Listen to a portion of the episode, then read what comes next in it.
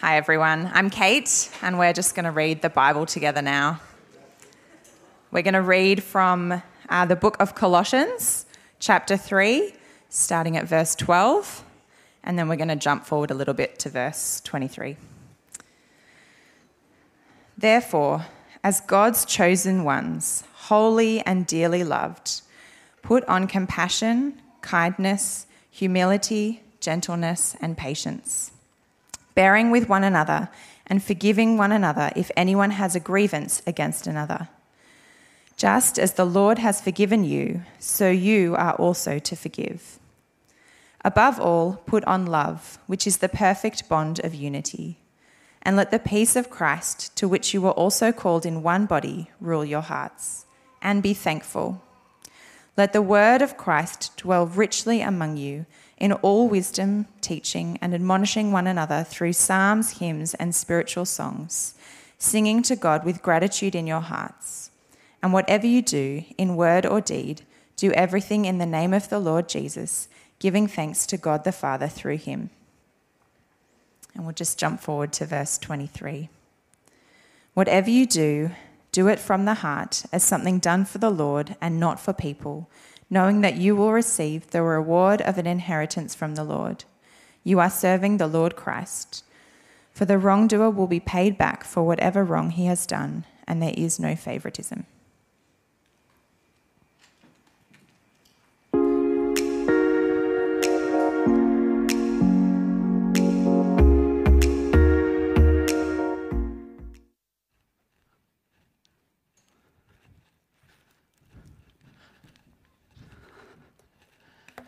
Everyone.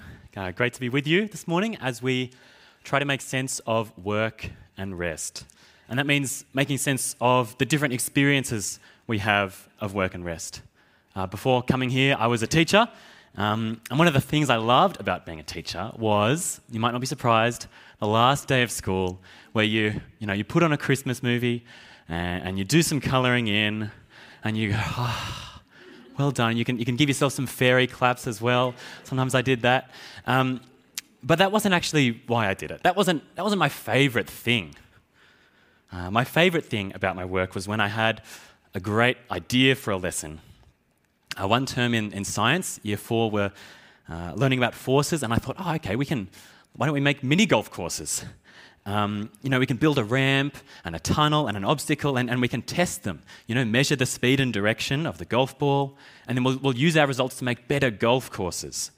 Um, you know, we can change the angle and the material. It, it really was science and technology um, and fun as well. Um, it was going to be a great term.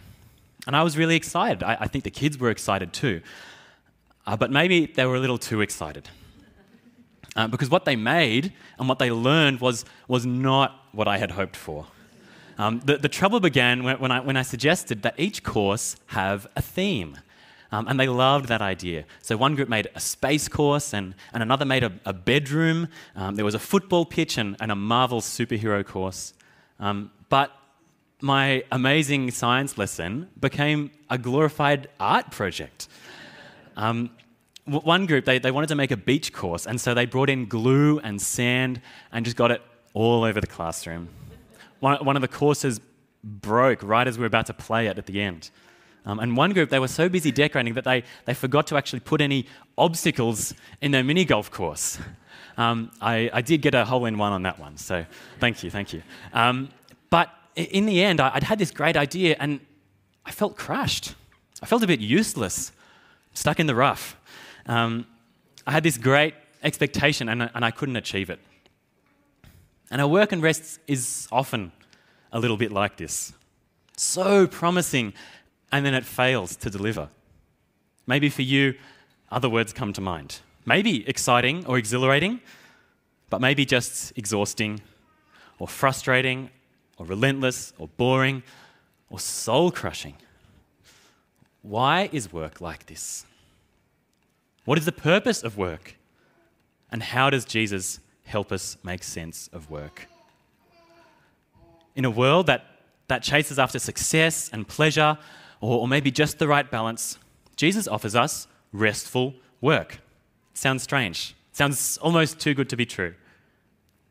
but it's exactly what we need. And it's a gift that God freely gives us. So, my hope for you today is that you can experience this gift in work and rest. But first, let's look at what work is and what the world says that work is for. So, I want to make it really clear up front that work is not just a paid job, it's so much broader than that.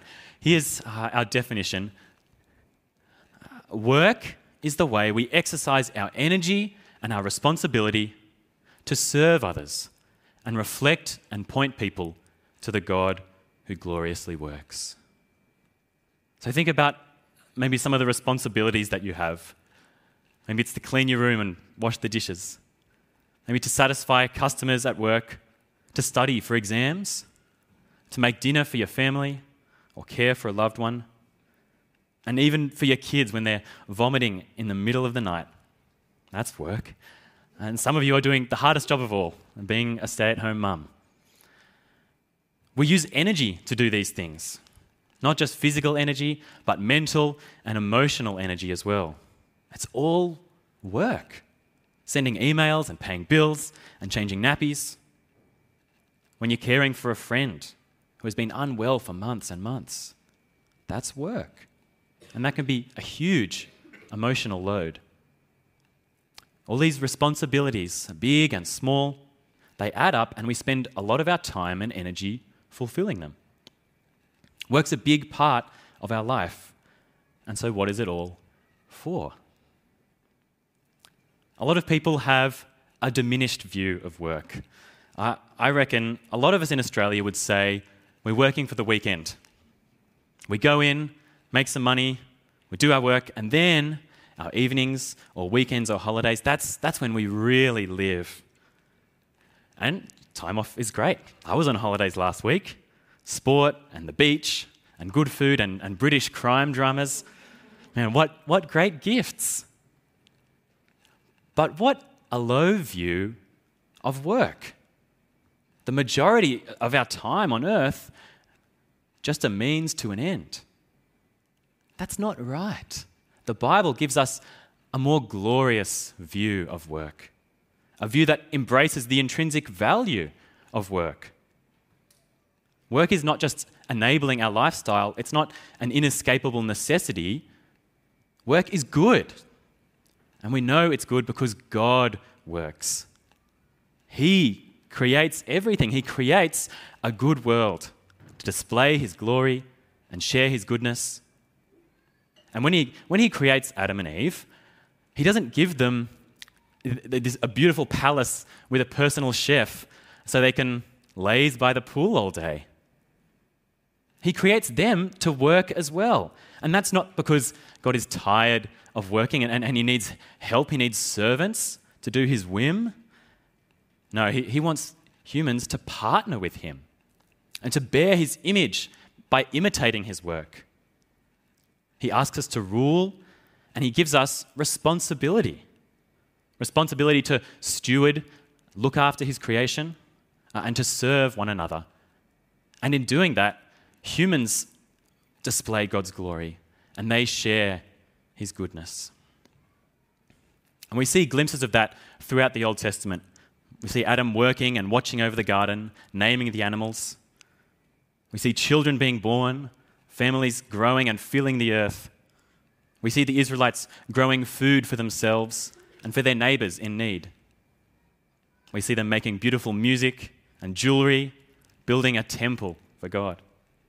And we see kings like Solomon who have great wisdom and great responsibility, and, and they use that, they use their mental energy for the good of the people, at least for a little while.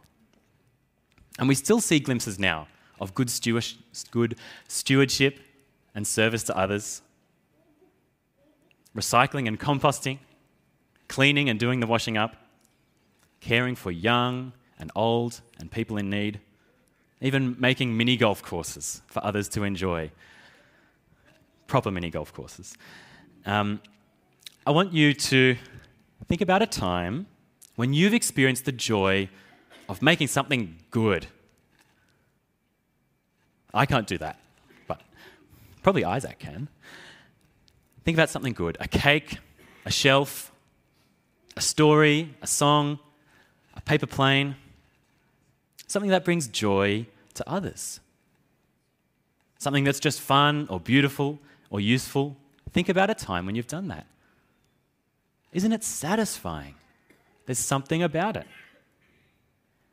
It's satisfying because we are made in the image of God and we were created by Him to work, to steward His world and serve one another. We don't just work for the weekend because we were made to work and work has value. But that value is not always easy to see. Humans no longer live in the Garden of Eden. We live in a world that is damaged by our rebellion against God. It says in Genesis 3 that work is cursed because we rejected God and we wanted to do it our way. We still do that. The Bible calls this sin. And now, childbirth and farming, manual labor, it's hard and toilsome. And then it's over. We return to the dust. We were made to rule over creation, but now creation rules over us. And we talked about one solution to endure our work and, and live for the weekend, but that's too low. Work is more than that. The other solution the world gives is, is really the opposite extreme, too high a view of work. And that's to make work our everything, the source of our identity and success and approval. We think if we just work hard enough, if we push through the toil, then we can still get everything we need. We think we can give ourselves and our families financial security and a good life. And if we just find the right work to do, then we can find satisfaction in the things we achieve. And, and we might just get a little bit of respect and recognition from the people around us if we just work hard enough. There's a sprinkle of truth in all those things. Work is made to be satisfying. And we do work to provide for ourselves and for others. The Bible tells us to work. But the future is ultimately out of our control. We can't always push through the toil and escape. In 2009, the Black Saturday bushfires in Victoria, they killed 173 people. And those who escaped probably counted themselves lucky in some way. But they lost their homes. They were left with lasting trauma. And no amount of hard work can prevent something like that from happening. When hardships come out of the blue, um, for us or for people around us, it really rocks us, rocks us to the core.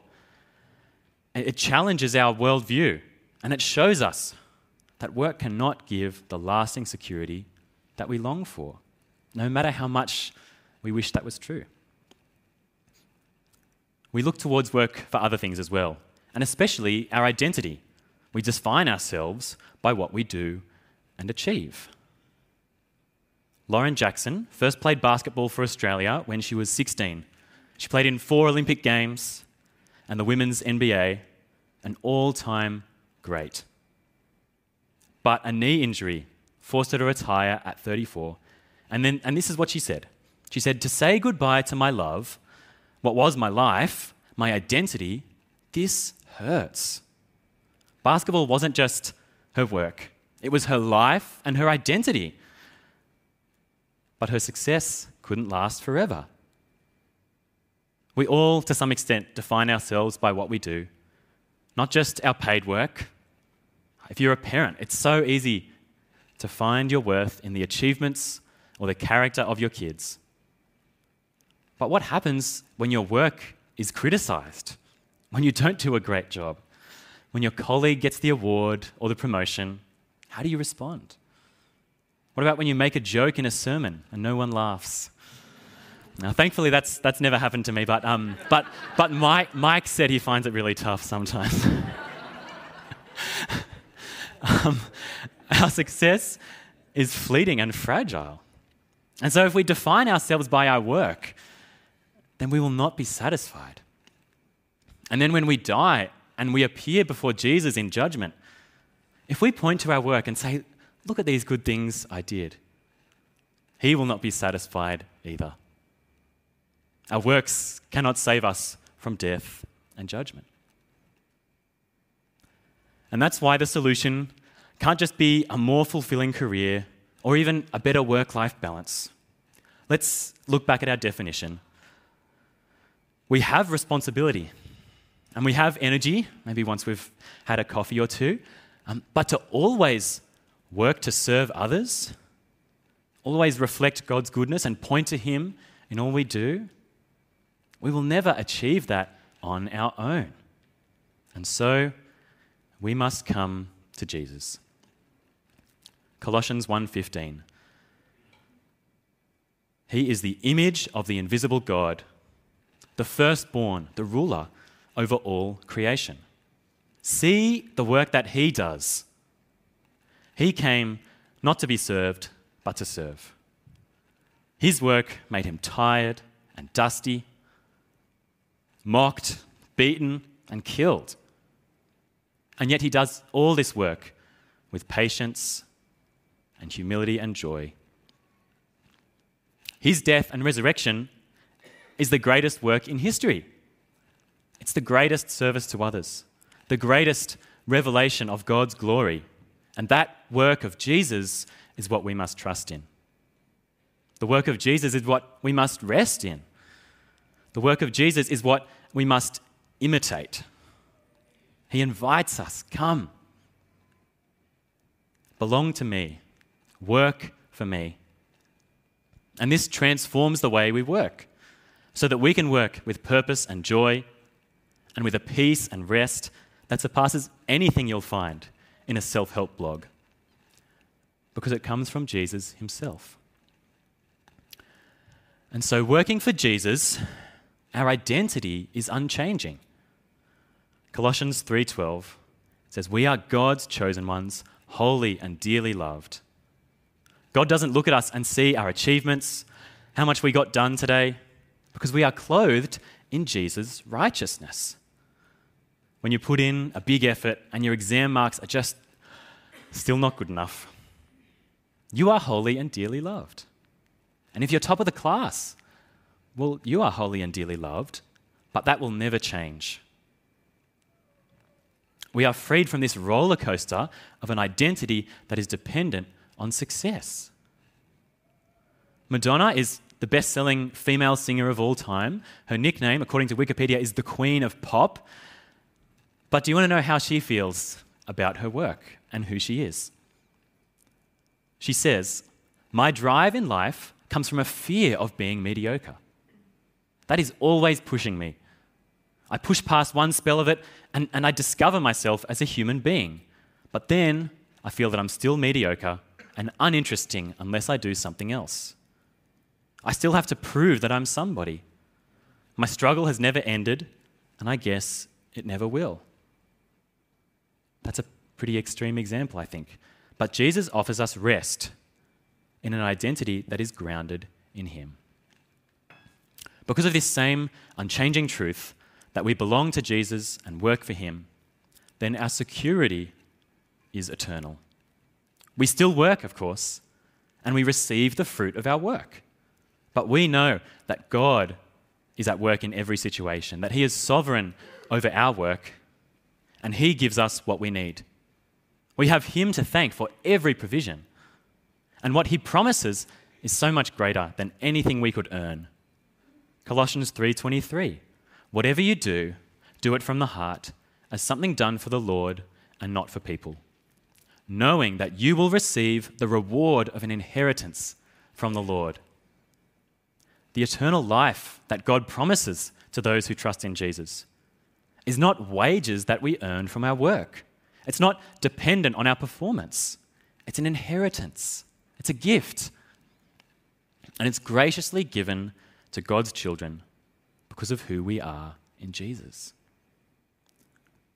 And so, because of God's grace toward us, working for Jesus brings joy and thankfulness. In thankfulness, we work for Him and we imitate Him. God created humans to display his glory and share his goodness. Without Jesus, we cannot do that. But if we are in Jesus, and His Spirit is at work in us, which He promises, then we display God's glory.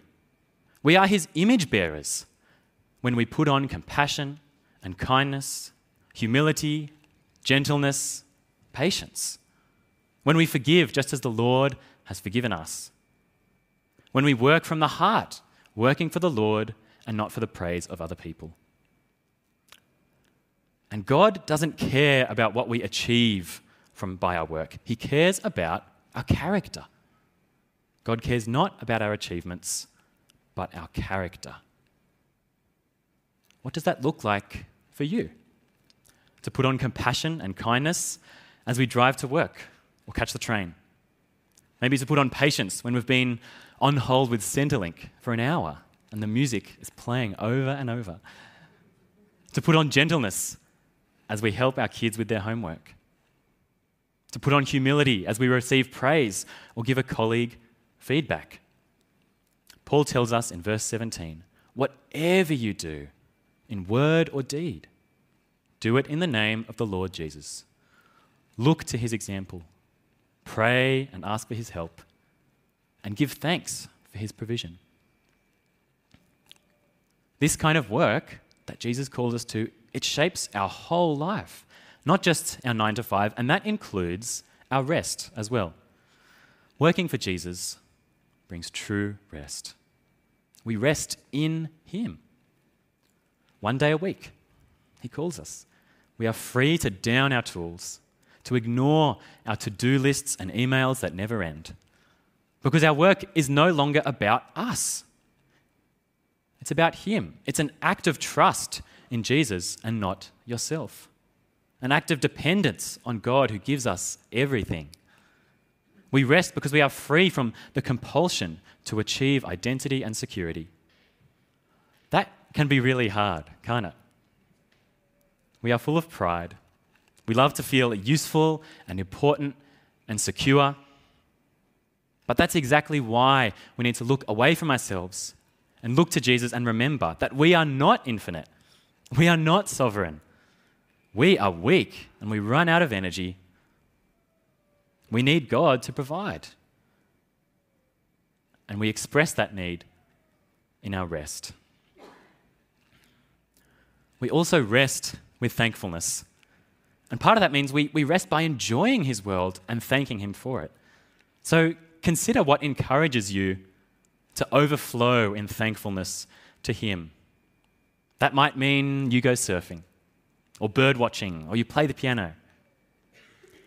It certainly means reading His Word and praying and meditating on who God is and what He has done in your life. As you rest, spend time thanking Him for everything that He gives you, and most of all for His Son Jesus. There's a lot in this passage about imitating the character of Jesus. And sometimes it's obvious what that looks like. But sometimes we actually need to think through those tricky situations. For example, should you expect to do well in your work? On the whole, if we work hard, putting on Jesus' character, then yes. But this world has toil and injustice, and we are sinners saved by grace. And so it won't always go well. When it does go well, then in humility, praise God. When it doesn't go well, in humility, ask God to show you how to move forward. But know that He sees you as His child, holy and dearly loved. What about when you feel like just a little cog in the machine and you can't see the value of your work, what are they making?